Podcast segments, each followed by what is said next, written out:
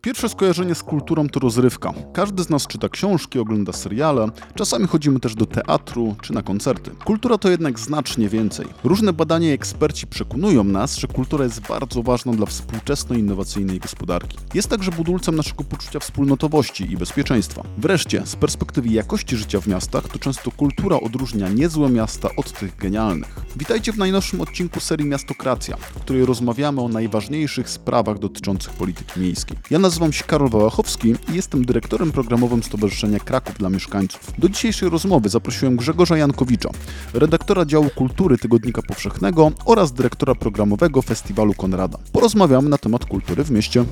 Kraków dla mieszkańców. Podcast o wszystkim, co miejskie i krakowskie. Dobra, zacznijmy od początku. Czym jest w ogóle kultura w mieście? Cześć Karolu, dzień dobry, witam Państwa bardzo serdecznie. To jest e, świetne pytanie, bardzo nieoczywiste pytanie. E, przychodzi mi do głowy taka metafora, mianowicie czasami mówi się o kulturach bakterii, o dobrych kulturach bakterii, które są nam potrzebne po to, żebyśmy, żeby nasze organizmy w odpowiedni sposób funkcjonowały. No ale żeby wyhodować taką dobrą kulturę bakterii, to potrzebne są również odpowiednie warunki laboratoryjne. Gdybyśmy uznali, że kultura, tak jak te bakterie, jest nam potrzebna po to, żeby nasze ciała, nasze umysły, e, żeby nasze relacje żeby nasz sposób funkcjonowania w rzeczywistości, żeby to wszystko było dobre, to potrzebna jest w mieście odpowiednia atmosfera, odpowiednie warunki, żeby te kultury, e, różne kultury mm, mogły się rozwijać. Bardzo dobrze jest zawsze na początku powiedzieć sobie, czym kultura tak ogólnie może być. E, I każde miasto powinno na swój sposób na to pytanie odpowiedzieć. Czym ta kultura w mieście będzie do jakiego celu będziemy dążyć.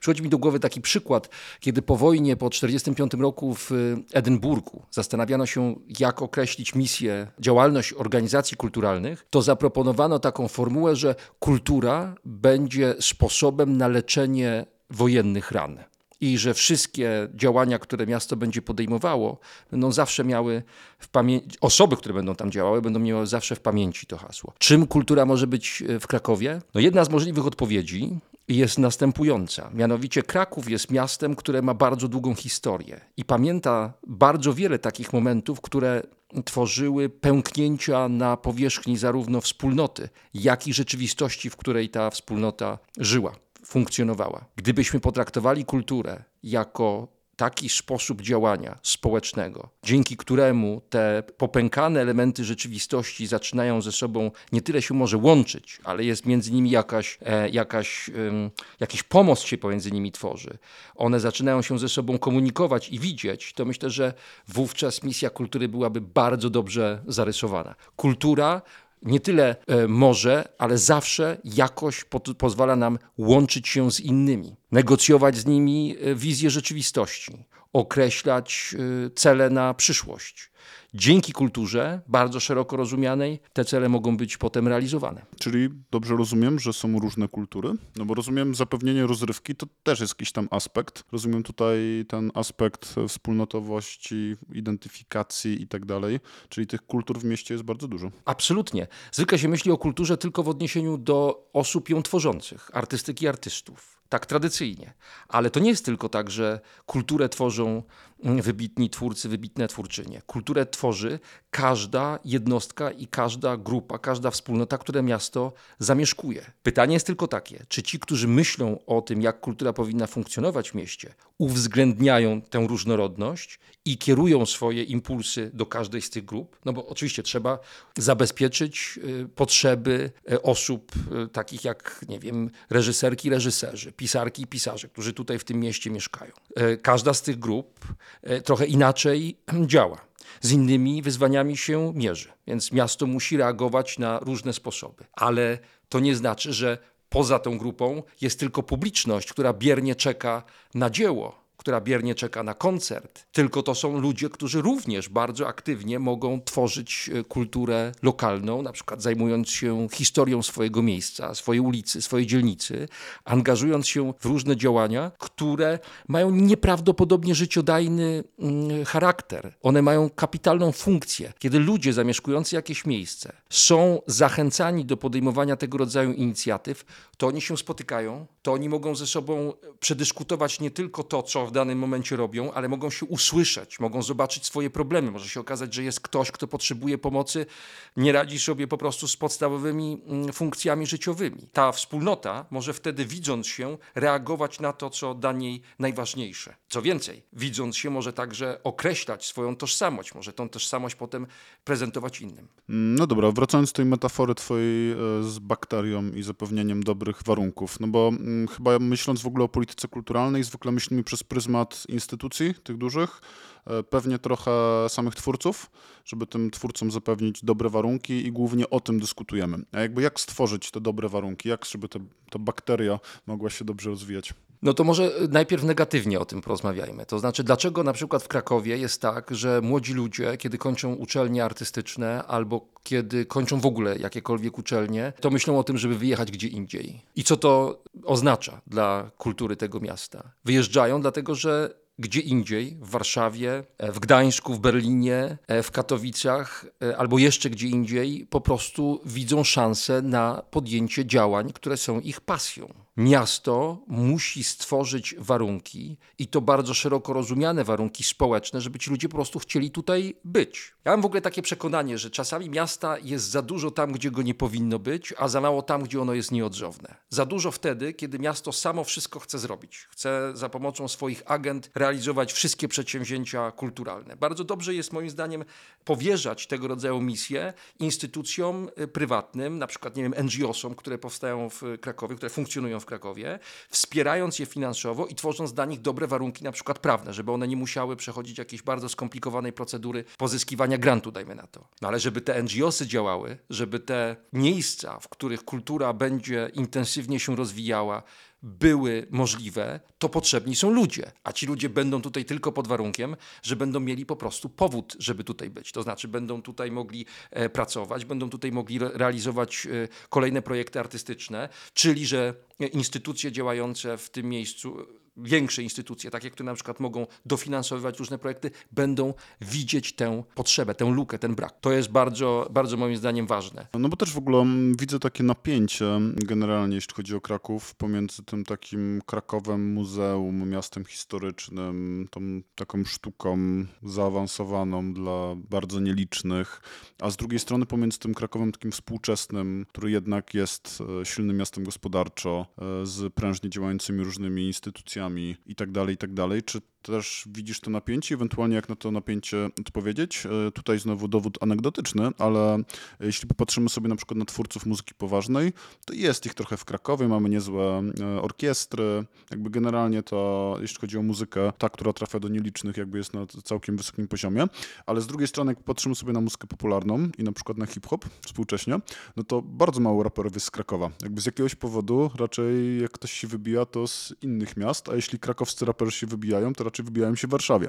No więc też zastanawiam się, czy to nie jest jakiś właśnie, czy to nie jest dowód na to, jak tutaj to wszystko u nas działa. Mam wrażenie, że gdyby było napięcie, to nie byłoby wcale źle, dlatego że z napięcia tworzy się energia, którą można potem wykorzystać do działania kulturalnego i to bardzo szeroko rozumianego. Mam wrażenie, że e, Kraków cierpi na trochę inną chorobę, mianowicie, że my jesteśmy miastem, które być może najbardziej kojarzy się właśnie z dziedzictwem kulturalnym, tylko że to dziedzictwo kulturalne jest traktowane, teraz nawet mieliśmy przecież e, uroczystość, obchody przyznania Krakowowi e, tytułu UNESCO. No to te obchody polegały na tym, że przyjeżdżają do nas ludzie z różnych zakątków świata, odbywa się konferencja, powstaje nawet publikacja na temat tego, co się udało, co się nie udało, ale pytanie podstawowe jest takie, w jaki sposób mieszkańcy tego miasta uczestniczą, mogą uczestniczyć w tym dziedzictwie? W jaki sposób to dziedzictwo można ożywić po to, żeby ono nie było tylko w archiwum, w muzeum, w miejscu, do którego ktoś może, ale niekoniecznie musi przyjść, tylko żeby to dziedzictwo w cudzysłowie wyszło do niego. Jak to po prostu przetłumaczyć na codzienne działania e, osób zamieszkujących to miejsce? Jak uczynić to dziedzictwo na przykład częścią lifestyle'u? E, jak zainteresować nim? To są bardzo moim zdaniem istotne pytania. I teraz tak, z racji tego, że dziedzictwo jest troszeczkę e, schowane, przeznaczone głównie jako taka oferta kulturalna dla turysty, to ta młoda sztuka, kultura, którą tworzą na przykład e, raperki bądź raperzy, ale także artystki, artyści wizualni, ludzie, którzy zajmują się e, literaturą, może rozwijać się tylko i wyłącznie w oparciu o własną energię. No a ta energia też potrzebuje jakiegoś zewnętrznego impulsu. Tak? Na przykład jest taka bardzo prężnie działająca e, grupa poetycka, krakowska Szkoła Poezji, która po prostu jest mm, inicjatywą oddolną ludzi, którzy mają wystarczająco jeszcze dużo sił, żeby się tym w Krakowie zajmować, ale mają też określone potrzeby i określone braki. Rozmawiałem kiedyś na temat Wesołej z osobami z, z miasta i zwróciłem uwagę na to, że ci ludzie, z racji tego, czym się zajmują, czasami cierpią na niedobory finansowe. I czy nie byłoby do pomyślenia w tym mieście stworzenie na przykład na Wesołej, przeznaczenie jednego z tych budynków na takie miejsce, które byłoby przeznaczone, e, z tanimi czynszami przeznaczone do mieszkania dla artystek i artystów szeroko rozumianych, którzy po prostu borykają się z problemami finansowymi. I czy w ogóle jest ktoś, kto myśli o tych sferach, na przykład właśnie sferze infrastrukturalnej i kulturalnej, próbując znaleźć pomiędzy nimi połączenia, tak żeby jedno wspierało e, drugie. To są bardzo. Nie chcę mówić o tym tylko abstrakcyjnie, schodzę na ten bardzo niski poziom, żeby dotknąć konkretnych problemów, jakie powinniśmy rozwiązać. Tak, no bo to też jest chyba taki bagaż e, tego dziedzictwa kulturalnego, no bo mm, będąc jakimś młodym artystą, patrząc jednak na tych twórców, którzy tworzyli w Krakowie i jednak patrząc na to całe dziedzictwo, no to patrząc z perspektywy długiego trwania i procesu, no to trochę mm, pewnie będąc młodym artystą trudno jest konkurować z Miłoszem Szymborską, kantorem i tak dalej. E, I chyba jest też tak, że mm, coś sprawia, e, że raczej chcemy konserwować to, co było, a nie chcemy jakby prze, przetwarzać tego miasta, nie? No bo znowu ja mam takie poczucie, że chyba miasto jest w ogóle czymś takim, co bardzo silnie koresponduje z historią, no bo to poprzednie pokolenia nam zostawiły siatkę urbanistyczną, budynki, instytucje i tak dalej, i tak. I trochę to od nas zależy, co my chcemy zmieniać, co chcemy zostawiać, konserwować, bo uważam, że jest ważne, a co chcemy jednak zmieniać po naszemu, bo czas się zmieniły, bo też chcemy jakiś mieć tutaj wkład, nie? No to więc przy tym procesie mam takie poczucie, że my raczej jesteśmy po tej stronie dużo bardziej konserwowania i tego trzymania tego dziedzictwa i tyle, nie? Jakby i e, nie, nie tworzymy jakichś inkluzywnych instytucji, które pozwalałyby na to, żeby właśnie budować ten nowy, współczesny Kraków, trochę jakby inny niż ten, który był wcześniej. No ale tego się nie da sztucznie zbudować. Tak jak powiedziałem, to musi zbudować środowisko. To muszą być środowiska e, artystyczne i to młode środowiska artystyczne. Więc żeby to zrobić, trzeba po prostu tym ludziom zapewnić odpowiednie warunki, jak wspomniałem wcześniej, żeby oni po prostu chcieli tutaj być i chcieli tutaj po prostu na własną rękę to robić. To nie jest tak, że młodzi twórcy są tak bardzo nieśmiali e, i sparaliżowani e, wielkością poprzedniczek i poprzedników. Nie dostrzegam tego absolutnie. Ta wspomniana przeze mnie grupa poetycka to są po prostu ni- niezwykle dobrzy twórcy i świetne twórczynie. To są ludzie, którzy wiedzą, co robią. Tylko żeby oni działali tutaj tak, by tworzyć kolejne e, rozdziały historii kulturalnej Krakowa, to po prostu muszą funkcjonować na godnych warunkach. Muszą być w takich warunkach, które pozwolą im e, pogodzić się z, ze swoje, znaczy, które zaspokoją ich potrzeby e, bytowe i wszelkie inne. Nie da się tego zaprojektować. I jeszcze jedna rzecz. Jeśli miasto stawia na nazwiska ważnych twórczyń i twórców z przeszłości, to nie popełnia błędu, bo miasto powinno e, mieć swoje wizytówki. Miasto powinno się także y, na zewnątrz za pomocą tych nazwisk jakoś prezentować. To jest magnes. Można takie identyfikacje tworzyć i skutecznie to się robi y, na całym świecie. Tylko pytanie jest takie, czy miasto wie, co dokładnie chce zrobić, w jaki sposób to, czy ma wizję, jak tych y, twórców, którzy tutaj mieszkali, prezentować właśnie nie jako część ciężkiego dziedzictwa skansenu, tylko jako coś żywiołowego, żywego. No, jest Lem, Stanisław Lem, który po prostu jest samograjem, znaczy jego potencjał, potencjał jego dzieła jest wręcz nieskończony. Mamy tutaj zarówno doświadczenie wojenne, mamy analizę społeczno-polityczną, mamy analizę warunków e, technologicznych i mamy futurologię. To znaczy w zasadzie wszystko, co tylko można sobie wyobrazić do ciekawej dyskusji znajduje się w dziele Lema. No ale potrzebujemy coś z tym lemem zrobić i to nie pozorując te działania, tylko zro- zrobiwszy to, musimy to zrobić naprawdę. Od kilku lat czekamy na decyzję dotyczącą e, planety Lem, czyli takiej instytucji kultury, która pozwoliłaby e, zarówno samego Lema, jak i na przykład całą sferę literatury w Krakowie ruszyć e, z posad, ruszyć w nową e, stronę. Obietnica padła przed poprzednimi wyborami. Do dziś mamy częściowe jakieś decyzje, znaczy został rozstrzygnięty konkurs na budynek, e, na przerobienie składu e, solnego, ale nadal nic się nie dzieje. I teraz, jeśli ten duży projekt wisi w powietrzu i nie ma szans na jego realizację, ze względu na brak pieniędzy. Pytanie, dlaczego tych pieniędzy brakuje? To są bardzo ważne pytania. E, I podejmujemy tylko działania takie przyczynkarskie, to znaczy od czasu do czasu prezentujemy Lema na festiwalu, którego on jest e, bardzo istotną częścią. Jego twórczość jest bardzo istotną częścią. No to, to się, ta energia się po prostu rozmywa. To po prostu e, z miesiąca na miesiąc ludzie, którzy są w to zaangażowani, zastanawiają się, no ale to powstanie, nie powstanie? Czy ja mam czekać na to?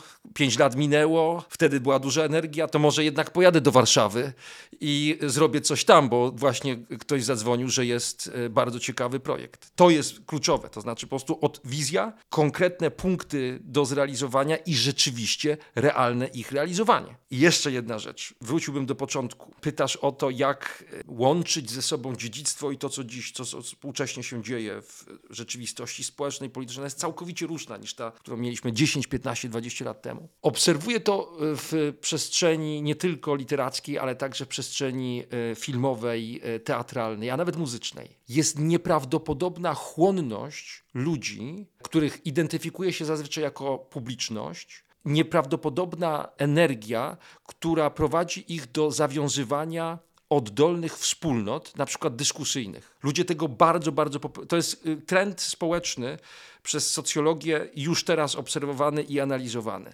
Ludzie potrzebują tego i chcą to robić. To jest kapitalny sposób na to, żeby te porządki ze sobą łączyć. To znaczy, żeby wybierać coś z archiwum i łączyć to z artystkami, z dziełami artystek i artystów współczesnych. Bo to jest w zasadzie taka przestrzeń, gdzie za pomocą dyskusji, interpretacji, wymiany myśli ożywia się relacje pomiędzy tymi dwiema sferami. No dobra, mm, ja bardzo lubię podpatrywać, co się dzieje w innych miastach, bo chyba ta konkurencja między miastami jest bardzo silna i po prostu chyba sensownym pomysłem, jeśli u nas to dobrze nie działa, jest podpatrywać, jak to działa u innych i wtedy inspirować się, ewentualnie wdrażać u siebie. Czy znasz jakieś e, ciekawe przykłady dobrych praktyk ze świata, z Polski, które moglibyśmy u nas implementować? Najpierw należałoby sobie zadać pytanie, gdzie w ogóle Kraków jest na mapie miast kultury światowej mapie miast kultury. Bo my mamy takie przeświadczenie, że jesteśmy miastem kultury, potężnym ośrodkiem kulturalnym. No ale jakbyśmy przejrzeli rankingi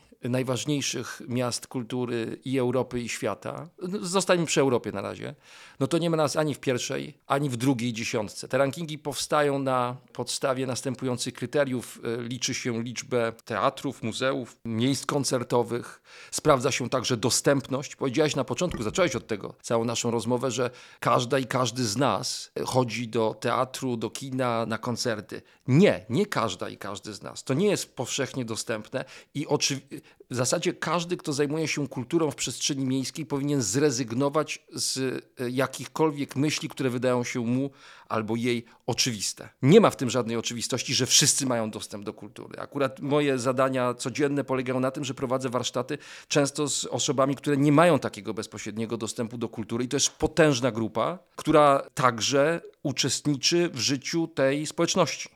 A to, że ma problemy, to nie jest tylko kwestia indywidualnych wyborów, tylko to jest kwestia systemowych, systemowego sposobu funkcjonowania przestrzeni, w jakiej oni na co dzień e, żyją. Więc to, to, bardzo bym uważał na, na, tego rodzaju sformułowania. No więc Krakowa nie ma w tych rankingach, co nie znaczy, że tutaj się nie dzieje dobrze, bo mamy bardzo e, ciekawe czasami projekty artystyczne. Kulturalna działalność tego miasta jest żywa.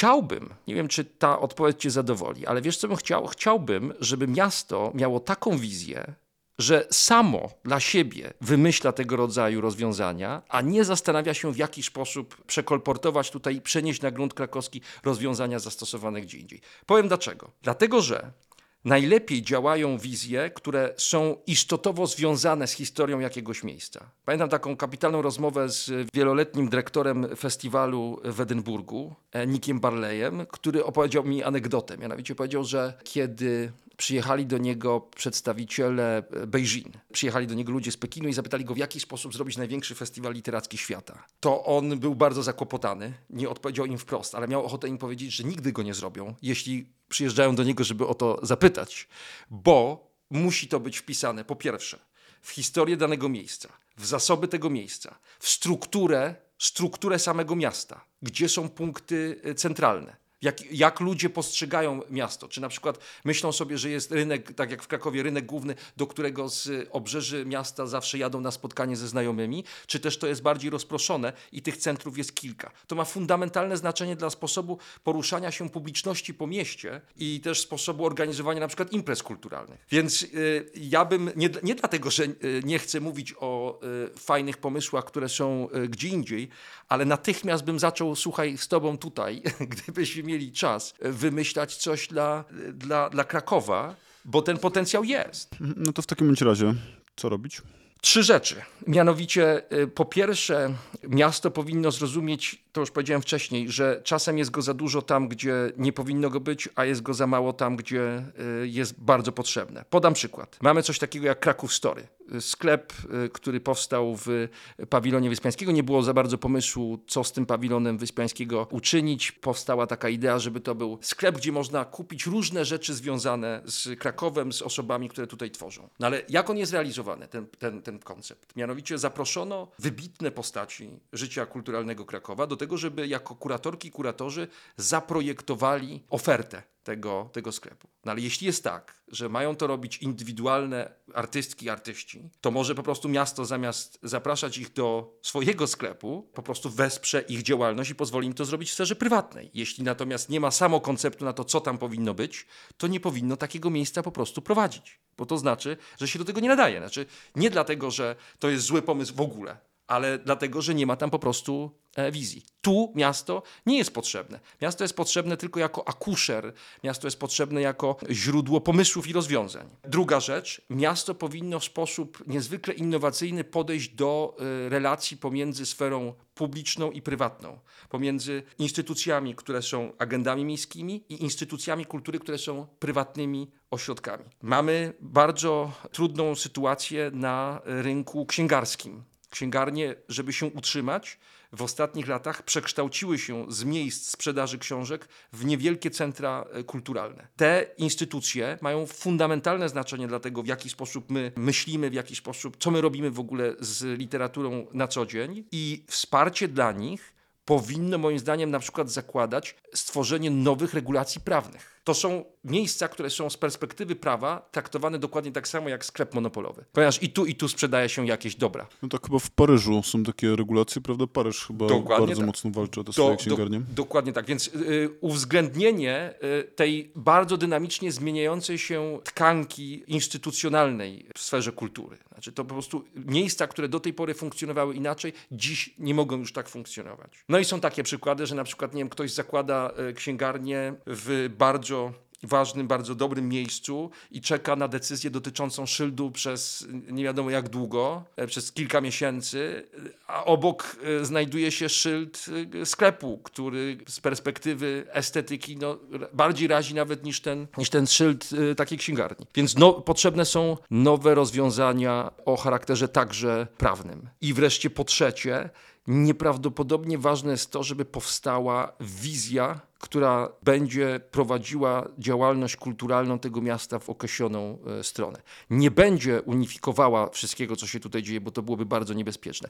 Ja to nazywam kulturą równoległą. To znaczy poszczególne dziedziny e, zaczynają się widzieć, i ludzie mieszkający w tym mieście oraz ludzie przyjeżdżający do tego miasta mogą pomiędzy różnymi dziedzinami kultury, pomiędzy różnymi instytucjami przechodzić, rozwijając swoje zainteresowania i pasje w jednym temacie. Mamy jakąś ideę, mamy jakiś temat, mamy jakąś opowieść, która nie ogranicza się tylko do sfery literatury czy tylko do sfery teatru, ale można po prostu podróżować pomiędzy tymi e, dziedzinami i y, doświadczać rzeczywistości za pomocą właściwych tym dziedzinom e, narzędzi. No dobra, no ale na początku rozmowy powiedziałeś, że dobrze by było, żeby był jakiś cel, po co w ogóle jest nam ta kultura w mieście.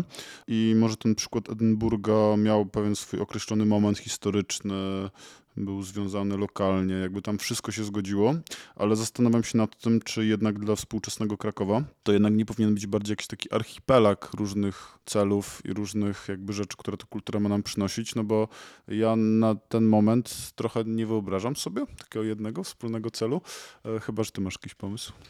No ja już to o, o, tym trochę powiedziałem, że Kraków ma y, tak długą historię i ma tak wiele y, momentów pęknięcia, w których rzeczywistość nam się rozpadała, czy też rzeczywistości nam się rozpadały, że kultura y, mogłaby posłużyć jako narzędzie tworzenia pomostów pomiędzy tymi rzeczywistościami, pomiędzy tym, można sobie to wyobrazić jako taką spękaną konstelację elementów, które jakoś ze sobą powinny zostać na, nie tyle na trwałe połączone, ale po prostu tak, żeby można się było w tej przestrzeni, tej rzeczywistości miejskiej poruszać z przekonaniem, że jesteśmy u siebie. To jest bardzo ogólne, a zarazem zaczyna moim zdaniem nakręcać naszą wyobraźnię i zaczynamy wtedy szukać rozwiązań, które uczynią kulturę na przykład, nie wiem, narzędziem pozwalającym na rozwijanie empatii pomiędzy ludźmi należącymi do zupełnie różnych sfer, różnych kultur weź też pod uwagę, że my nie jesteśmy monolitem społecznym. Nie jesteśmy,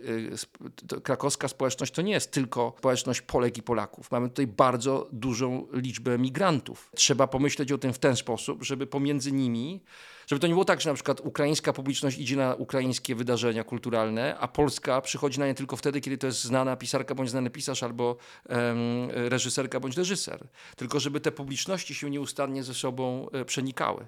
W tym to, to nazywam y, kulturą jako łączeniem elementów y, światów i rzeczywistości. No też tym bardziej chyba, że jest taki trend, że jednak chyba jesteśmy coraz bardziej spolaryzowani. Nawet widać to wśród wyborców różnych partii, e, gdzie chyba jest coraz mniej w ogóle tak naprawdę wspólnych tematów, trochę chyba wspólny język tracimy. No ale jak, jest, jak powstaje polaryzacja? To są bardzo y, prymitywne, proste, regresywne mechanizmy. To znaczy najpierw trzeba ludzi od siebie odseparować, następnie trzeba ludzi zamknąć w świecie jednej opowieści, a potem y, przekonać ich, że ta opowieść jest nietrwała i pozwolić im, żeby, żeby próbowali zabezpieczyć tę opowieść, walcząc z, z jakąś inną stroną. Tutaj nie ma możliwości na komunikację, tu jest tylko możliwość propagowania, tu jest tylko możliwość y, powiększania udziałów w szeroko pojętym rynku społecznym. To jest po prostu okopywanie się na, na swoich pozycjach. Kultura, rozumiana tak jak wcześniej to powiedziałem, jako kultura tych dobrych bakterii, jest czymś zupełnie odwrotnym. Ona nie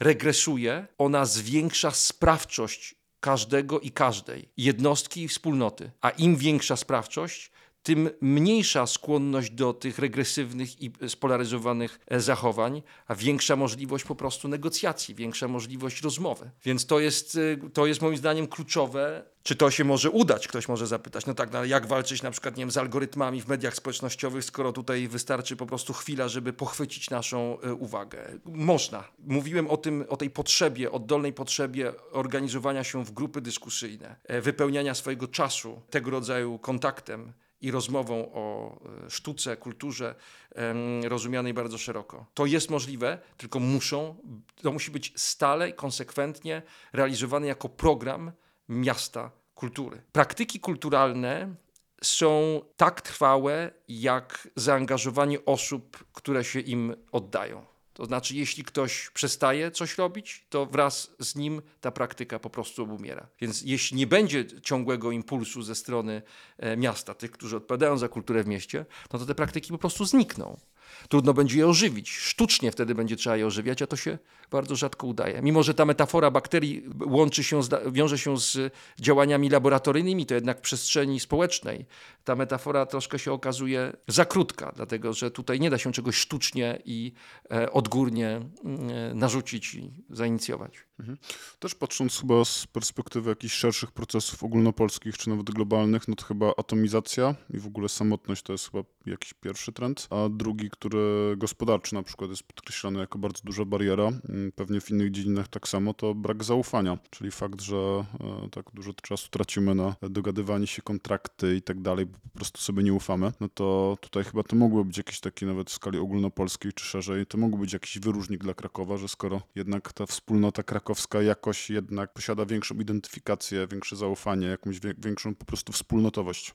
Zgadzam się z Tobą. Z całą pewnością jest tak, że y, ta atom- atomizacja i takie oddalenie się od siebie zostało jeszcze zintensyfikowane przez czas pandemiczny. Warunki, w jakich wtedy funkcjonowaliśmy, po prostu zmusiły nas do tego, żeby się od innych odsunąć. Takie procesy immunizacyjne, czyli ochrona siebie, ochrona własnego zdrowia, własnego miejsca, były tak silne, że ludzie po prostu rozluźnili swoje e, relacje. Ale myślę, że po e, pandemii wróciło to z jeszcze większą, potrzeba bycia razem wróciła z jeszcze większą e, siłą. I no, wszystko zależy od tego, z jakiej strony na to patrzymy. Jeśli będziemy na to patrzeć z zabiórka w urzędzie, to się może wydawać to trochę czymś innym niż kiedy wyjdziemy do ludzi, kiedy znajdziemy się na przykład właśnie na takich warsztatach w jakimś miejscu na Podgórzu Krakowa czy na, w Nowej Hucie i, i okaże się, że, że po prostu ludzie tam funkcjonują jednak inaczej niż sobie to wyobrażaliśmy. No tylko tak jak mówię, żeby to ci ludzie mogli być jakoś przez y, instytucje tam funkcjonujące angażowani, to te instytucje muszą działać w sprawny sposób. I ja bym jednak najwięcej tych instytucji usamodzielniał na jakiś okres czasu. Jest bardzo taki dobry projekt, y, program w Krakowie, który polega na tym, że e, festiwale, niektóre festiwale e, otrzymują e, dotacje na 5 lat i mogą przez te pięć lat funkcjonować spokojnie, mogą rozwijać swoją e, politykę kulturalną, e, no i realizować swoje cele. Dopiero po pięciu latach następuje weryfikacja tego, co im się udało zrobić, w jaki sposób to e, zafunkcjonowało i czy kontynuacja jest wskazana, czy też należy coś zmienić. To pozwala naprawdę zróżnicować ofertę kulturalną i sprawia, że poszczególne instytucje mogą sprawniej komunikować się z e, publicznością i angażować ją do działań bardzo niekonwencjonalnych. Dobra, to dzięki wielkie za rozmowę i do usłyszenia. Dziękuję bardzo. Pozdrawiam. Jeśli podobał Wam się odcinek, polecam stałą obserwację naszego kanału. A gdybyście chcieli dowiedzieć się więcej o tym, co robimy na rzecz lepszego Krakowa, to zachęcam Was do śledzenia naszej działalności w mediach społecznościowych na Facebooku, Instagramie i TikToku. Pozdrawiam serdecznie, lider Stowarzyszenia Kraków dla Mieszkańców Łukasz Gibała.